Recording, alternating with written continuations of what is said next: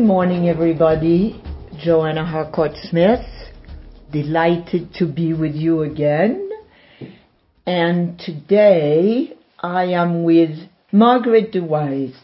Margaret De Wys is a professor at Bard College, Milton Avery Graduate School of the Arts, as well as a composer and sound installation artist. Her pieces have been performed at the Museum of Modern Art, Pace Gallery, Kitchen, and the Knitting Factory. A CD of her music, I.O., was released in 2000. A dramatic shift in her life set her on a pilgrimage to Ecuador and to becoming a world traveler and explorer dedicated to the preservation and transmission of indigenous wisdom in the Western world. She has recently been published. Her book came out on January 6, 2009, just the other day, and the book is called Black Smoke, A Woman's Journey of Healing, Wild Love, and Transformation in the Amazon. I will ask you, Margaret, to tell us something about your book. Well, it takes place in Ecuador, mostly. Yes. In various parts of the jungle. And there are several stories that I could tell from the jungle. And it also takes place in North America. So it's, it's an adventure story in one way, and it's also a journey into the unknown. I understand that you had a crisis with uh, breast cancer and uh, you had traveled to Tikal and uh, to the pyramids of Tikal and you had met a healer whose name is Carlos and you chose for your healing to go back and see this man Carlos in Ecuador. That's correct. And it was a very interesting, uh, Tikal and Guatemala was an extraordinary experience. I was invited, it was the last Choltun that the Mayan um, transition to the year 2012 took place. And their prophecy was to bring uh, holy people, spiritual people, and healers from all of the Americas. Hmm And they also had to have people of every color. And so there were a handful of whites that were invited. Yes. And magically, I was at the right place at the right moment, and I went hmm because I knew that there were going to be lots of healers there, Right. and uh, I, I felt very compelled to see what was on offer that I might be cured of cancer. Yes. Yeah. So the healers in Guatemala came from Alaska, Utah, many different tribes in North America, from the jungles and the mountains of the Andes, all the way down to the tip of South America. hmm And there were literally hundreds of healers. So, and they all were very, very, very capable people. I could tell, uh, particularly one man that I was, his energy was so extraordinary, and I could see he was a very holy man. He was a chief. hmm And at one point, Carlos came to me, and he said, "You have this, that, and the other thing. I see black smoke coming from your breast. I see that you're blind in your eye. I can see inside you Yeah. like I'm looking through a glass. I see your muscles, your veins. You must come to Ecuador. You have to come, and I will heal you." Wow. Wow. And let me ask you. So at that time, had you already done the so-called Western treatments for? I well, I went to Western medical doctors, and they were suggesting a lot of things that I wasn't too happy with. Yes. Um, you know, the, see, the funny thing is, this was the the offspring. This was the moment of crisis where I could make a leap out of my worldview because the crisis was so strong in my mind.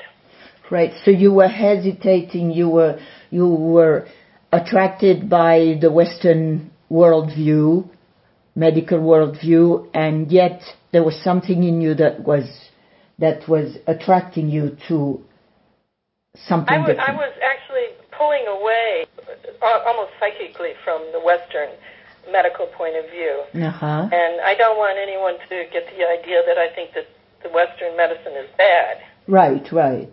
But there was something in my gut that was pulling me to try something. I didn't know what it was, and then Carlos came along, and Right. really that's the point where the book takes off. So the book is not so much about cancer because crisis will put someone in my shoes in every day of the week, whether it's whatever kind of loss it is or fear. That's correct. And I was um, I was overcome by fear, extraordinary fear, Yes. and somehow that fear gave me energy to move. Wow. So it was your friend. No, well, in in in retrospect, yes, but at the time it was a demon chasing me. Okay. Okay, okay. Yes. Well, there's something you say in the book, there's this phrase that really caught my heart and my soul. And uh, it's at some point, you say, when you were in Ecuador, you say, Carlos looked me straight in the eye and said, the sickness of the earth, the sickness of the tribes, and the sickness in our bodies is linked. Nunquai wants you to help me in my work. She wants you to heal the people and the land with me. So I'd love you to expand on this beautiful first part to begin with, the sickness of the earth, the sickness of the tribes, and the one of the body is linked. Exactly um, perhaps the most uh, one of the most uh, potent kernels of the entire teaching of of Carlos and the Shuar uh, Yes. Amazonian warriors. He, I felt it. I, I felt completely having living in the jungle, the relationship between the trees and the animals and the people, the water, the mountains. Carlos would call to them, and they would lend energy for his healing work. Mm-hmm. He took me through the forest, teaching me biological plants, because he was what he called a natural medico, Yes. natural doctor. Yes. And in the jungle, there are no clinics, there are no hospitals, there's there are no MDs. So he Mhm. was the local doctor, and in fact, would run all over Ecuador helping people. But the, uh, a, another moment that was very important to me is, if I might make a quote, Yes, yes. he, when we're walking through the forest, he says that he's self-sufficient in the jungle, that he can make bows and arrows, curare, build a fire, make more than 200 medicines, gather fruit, mm-hmm. make clothes, hunt, and fish. Mm-hmm. With his mm-hmm. machete, he was complete, but he said survival in the jungle is very difficult. Uh-huh. And this is the quote. When the Spanish came 500 years ago, they told the Shuar that we were uncivilized savages who lived in the jungle like animals. Yes. But this is not true. Right. My people told the conquistadores, we do not live in the jungle. The jungle lives in us. Beautiful. Margaret, I am not one with her. I am one with the jungle. I am not in the jungle. The jungle is within me. Yes. The wisdom I hold cannot be learned from a book, but from the earth, which sends its voice through my body. We are one and the same. Mm. And Carlos was melded, is melded to nature. And I felt that so deeply in the jungle. And whenever I would return to Ecuador, I wanted to kiss the ground. It was so sweet. Yes. So this this feeling, which is sort of the contrary to what we think here, impregnated you through your travels and your healing. Uh, oh, absolutely. There was no distinction, no separation between the body and the environment or the, the universe, the cosmos. And everything, uh, uh, everything in the Shuar way for healing is to act within one another in harmony, to interact in harmony. How has this changed your life, Margaret? Uh, it, it's well, it's changed me, mm-hmm. life, my thoughts dramatically, as you can imagine. In one way that it changed it on a physical level that some people could understand is that by going there and doing these things, I was having music concerts performed in New York, in different parts of America, and I wasn't showing up. I was in the jungle. Uh-huh. So it uh, wreaked havoc with the, you know, the comfortable life that I had with my husband, who I thought I was. Yes. And what I thought was important. Of course, music is extraordinarily important, but this was an all-consuming passion and love that I felt, and also that love cured me of cancer. Talk about how your notion of love has changed through these experiences. Well, this is an ongoing process, but the uh, when uh, when one is cured, and also in, in a very humble position of being so vulnerable, close to death, or in a, a circumstance where one is weakened and, and out of con- out of control. I mean, out you of control. realize that you don't have control. You are open to other possibilities, and once one is healed and, and works in, in a kind of holistic way. I don't like that word because it's Western, but so much compassion and empathy for others is inside.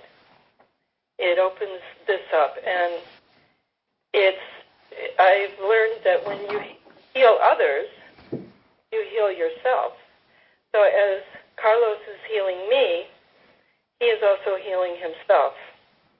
And um, in my travels thereafter and in, in Ecuador, mm-hmm. I became his apprentice and helped work, help heal other people. Mm-hmm. Mm-hmm. It, it was um, it's a very grounding experience and uh, personal. Everything becomes very personal and intimate and real. Does your love of music and your gift for music, does sound help you in your work of healing? A sound is, is magical. Um, it's a funny, it, it's a very funny thing. I mean, it's very healing, and I have a lot of respect uh, with people that use in their healing work. Uh, Carlos does, and when I was in the jungle, I made several recordings of him playing healing music, calling in spirits, and actually a couple of the healing songs are on my website, so people can can hear them if they so choose. Oh, say your website, Margaret, please. It's uh, www.blacksmokethebook.com. Okay. So people want to find out more or buy the book, you can go to the website. Oh, absolutely. And and the songs are mesmerizing, but in in ceremony, song sound song is very important. And uh, according to the Shuar, the tradition of song comes from thousands of years back, and there are certain songs to call uh, certain healing spirits. Mm-hmm. So, Margaret, would you be willing to talk to us about the love story? well, that was uh, a very powerful uh, modulator. As we all know, love for another person uh, ups the ante in, in terms of, you know, the even the neurotransmitters in the body. It, it was it is stunning. It was stunning. It was stunning for both of us. It was exciting as as new love always is. And we were really bound together in healing work, um, living together in the jungle. Uh, it was a it was a beautiful, beautiful, beautiful thing. Mm-hmm. Mm-hmm. And uh, you invited Carlos to come to America to do healing work with people here. That's right. So, That's right. And uh, and that was an extraordinary adventure, like everything else in the book. it was, you know, a major advent- adventure. I don't know, Tarzan Jane uh, kind of um, unbelievability, certainly in terms of the excitement of the adventure. And yeah, it was ma- it was a kind of a magical moment because at that time no one from South America was coming into the country to do even uh, tours in major universities. The the policy was closed door, Mhm. and um, you know I, went with him to the American embassy. They said he can't have he can't have a, a visa. He doesn't have a job. He doesn't have a mortgage. He doesn't have this and that. Right. and I said, well, I, I've never seen a mortgage on a palm tree before, and there are no cars in the jungle. And for some reason, they gave him a five-year visa. Mm-hmm. Mm-hmm. With Uh, multiple entries. Like it was ordained. No matter you know what the law was, they were giving him a visa. Yes, yes. And so, yeah, that. And when he came to America, uh, I picked him up in New York City, Mhm. and he, you know, I said, well, do you want to do a little sightseeing? Do you want to see the Empire State Building? Do you want to go to the movies? Do you want to see Madison Square Garden? Do you want to know about Elvis? And yeah. all of these, all of these attachments that we have, he'd never heard of Wow. time the World Trade Center was there. But they held really no interest for him. He just wanted to meet the people, heal, and he really wanted to meet his brothers, his Native uh, Aboriginal brothers in the Mhm. north. Right. He'd heard of the Lakota Yes. and so on. Yes. And you practiced healing with the sacred medicine ayahuasca, natem. Exacto. Exacto. So, um, I know I read in your first uh, ceremony with ayahuasca, you uh, were penetrated by a jaguar, and that uh, Carlos's medicine uh, is jaguar as well. Um, would you speak about this root, this arutam, this a root I am? Arutam. Um, well, first of all, I didn't know that um, he was a jaguar. Um, I, it, funnily enough, I had had a dream about six months before I knew I had cancer, Mm-hmm. in which a black jaguar came to me, and I turned into a golden spotted jaguar. Mm. And there's more of the the dream that I had written down um, that concurs what happened um, later on when we came to North America. I don't want to give that away. So when uh, I met Carlos, he said, "I am El Jaguar Negro. I am the black jaguar." Right. And I'm like, "Oh, ha ha ha ha." This, actually, this is after I'd met him in ceremony. Right. And when I met his mother, she told me that when he was born, his father named him God of the Black Jaguars. Uh huh.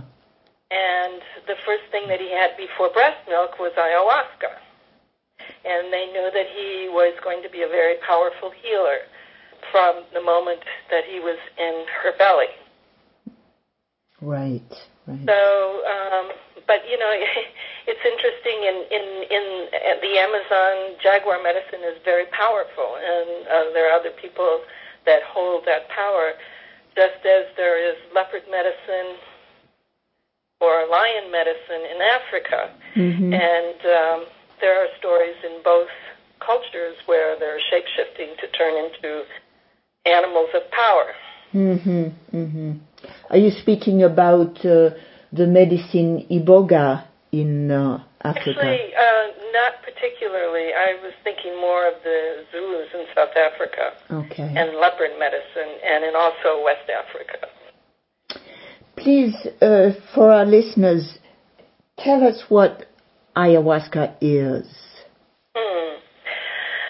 Ayahuasca is a maestro medicine, uh, a medicine of high virtue, a sacred medicine uh, of the Amazon, used by indigenous people, particularly in the high upper region of Ecuador. Mm-hmm. Um, and, well, actually in Colombia too.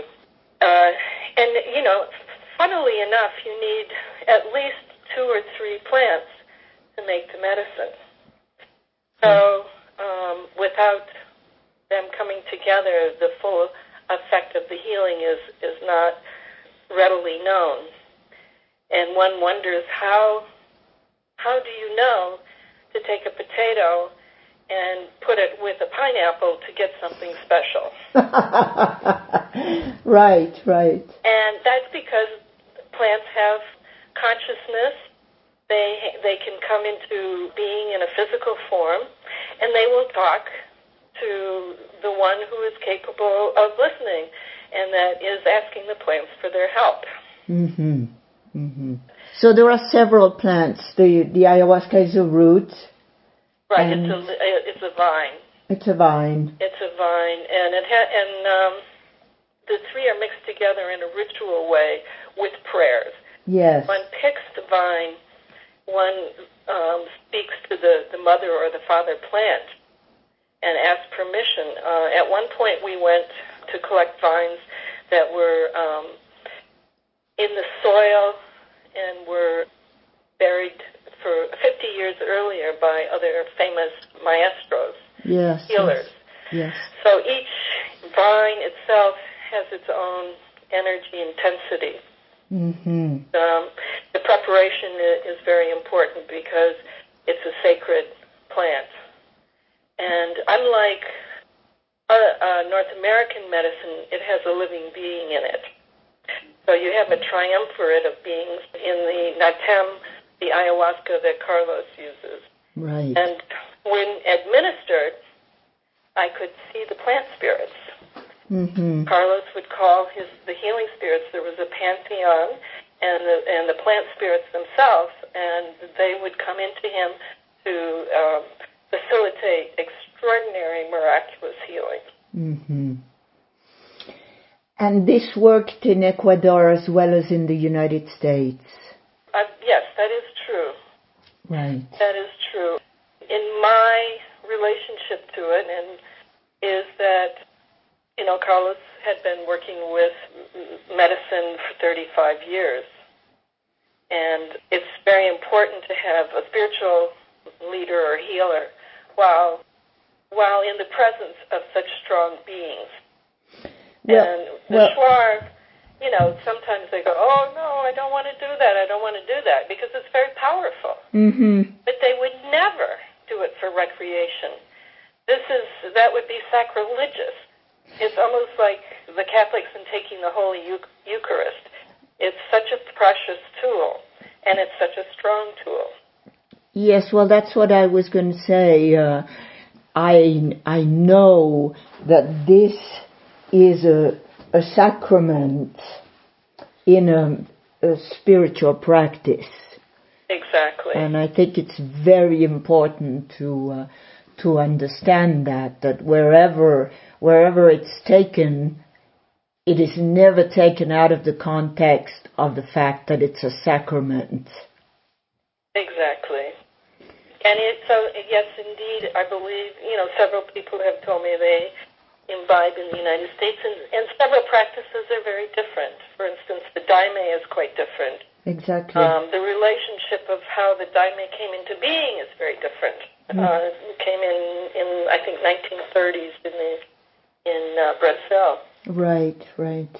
So it's, the daime is a new spiritual relationship to to the plant. To the. But Carlos had told me that um, the liana, the ayahuasca itself, there were something like 160 different uh, types and variations all over the world. Now, I, I don't, you know, I've never gone into any kind of um, study to see where and what they are and what their potencies are because that's not who I am. Right, right. of course. As, as, uh, as we all know, if there's a disease that's brought into the planet, there's got to be an opposite. And so often that's found in plants, and many of those plants are in the southern hemisphere, and particularly in the Amazon. Yes, uh, as I see it, um, Mother Nature provides us with what we need to heal from uh, the illnesses that come from our abusing her. Genau. Which in German, I have to say for our listeners, means of course. yes. Yes. I want to stress for our listeners once again that the book is called Black Smoke. And I want to assure our listeners that uh, it's it's really an adventure story, and it's a cliffhanger. I mean, you just uh, you follow this woman that's on the phone with us through extraordinary adventures. So buy the book. It quite a cliffhanger, and boy, was it ever a cliffhanger at the time. You know, I go, and then something new would come up. Um, yeah, it is. It's a page turner. People say it reads like a novel. Uh, it does. Which it is does. funny. It but does. It's a true story. Now, Margaret, your adventures with Carlos sort of came to a uh, to a transformation, a different way of being together. In uh, when was it? Two thousand three, uh, four. 2003. Right. Although it began before that, um, and that's you know uh, an inherent seed in the book. Um, when I brought Carlos to America, it was almost like I was bringing a wild, wild child that should never be here. Right. Uh, in on some level, in other words, it was as if I was walking him through the concrete jungle, like he had taken me hand in hand through the forest of the Amazon. And um, so there's a bit of a cautionary tale about crossing cultures and what can happen. Speak a little bit more about that. That really interests me a lot. Um, I think, well, part of the um, the conclusionary aspect um, of who he and I were and who he is ha- came to kind of a crashing, outrageous conclusion at some point from being in North America because Aboriginal people have a code of honor Mm-hmm. and a code of spirituality and a code of healing um, that is superseded here in America where people don't want Aboriginals to use the medicines that they use, um, to promote the belief that healing can happen without surgery and invasive procedures. And um, so it's threatening to our society and sometimes very misunderstood. And in Carlos's mind, he couldn't fathom that we could be so close. Mm-hmm. He couldn't understand that. And he would also, we would walk around and he'd say, Don't you people, God, there's just all these darts flowing from one person to another don't you understand that these, this is dangerous? In other words, like if you have a bad thought about a person, right. that that affects them. Right, and, right. He, and he found that very odd that nobody was aware of that up here. Mm-hmm. So there's lots of cultural aspects in relation to the two different cultures. One which is married to Nunque, Mother Earth. Yes. In every sense. And one that and many times doesn't really understand that we are the earth. Exactly. Exactly. Let me ask you, Margaret. Um, yesterday I interviewed Deena Metzger, and she called the illnesses, a lot of the illnesses that we get, like inflammations and cancer and immune diseases, she calls them friendly fire friendly fire? Friendly fire, that we are attacked by friendly fire. Oh, absolutely. I thought you first said frenzy fire, and I No. thought, yeah, that's Yeah, that's true too. True. Yeah. There is a there is real truth in that, and I you know I certainly don't know what she said, but it's um, I mean if you want to take the Chinese example, the triple warmer, which is a very ancient part of the body Mhm. and um, helps protect uh, at the most basic level, can sometimes get overworked Mhm.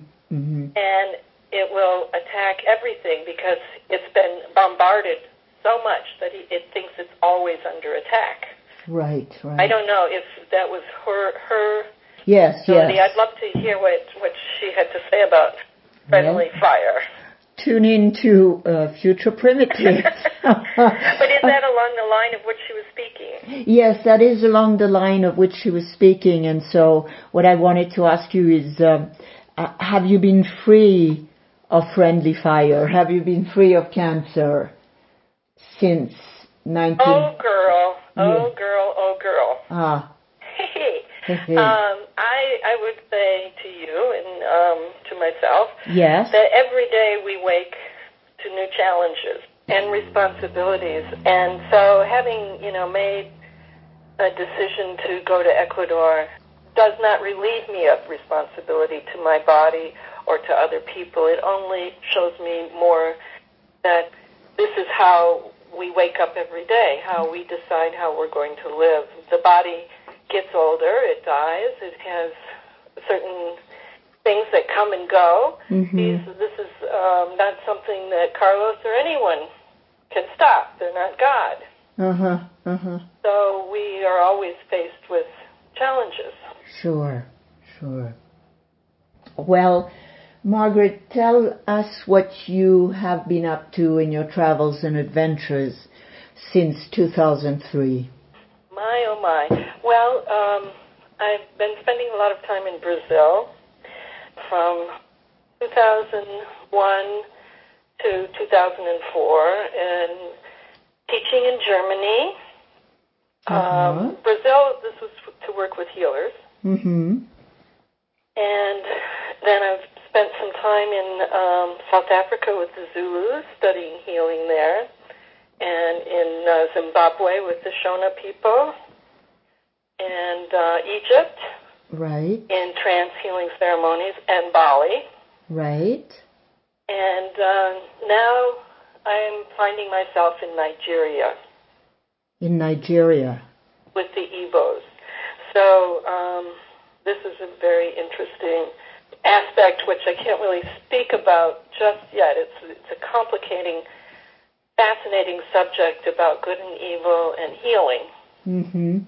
that takes place in Nigeria.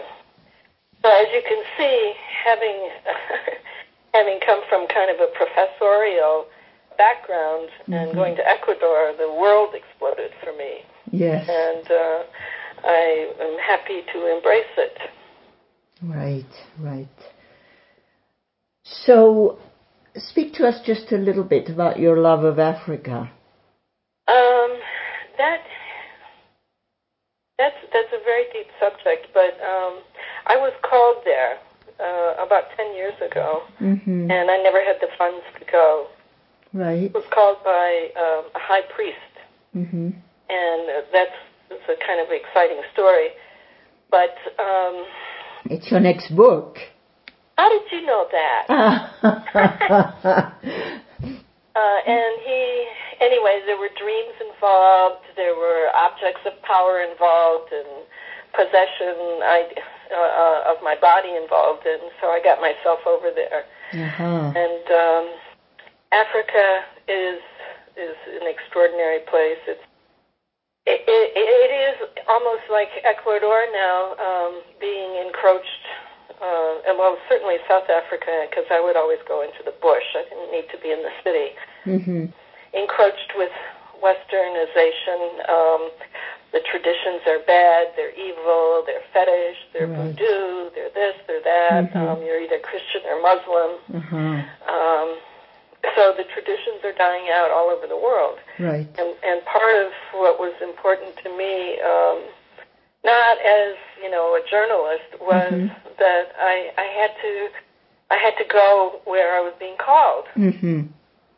and um, anything that I was supposed to do because it, for me, this information from our Southern Hemisphere brothers and sisters is invaluable and would make Mhm. such a difference in our world today if we could marry the intelligence information that we have in the North Mhm. with the um, traditional wisdom that go, is even up to 40,000 years old that works. This and that would be a great healing and health for North, the people of the Northern Hemisphere. well, this is the essence of Future Primitive, Yay! our website.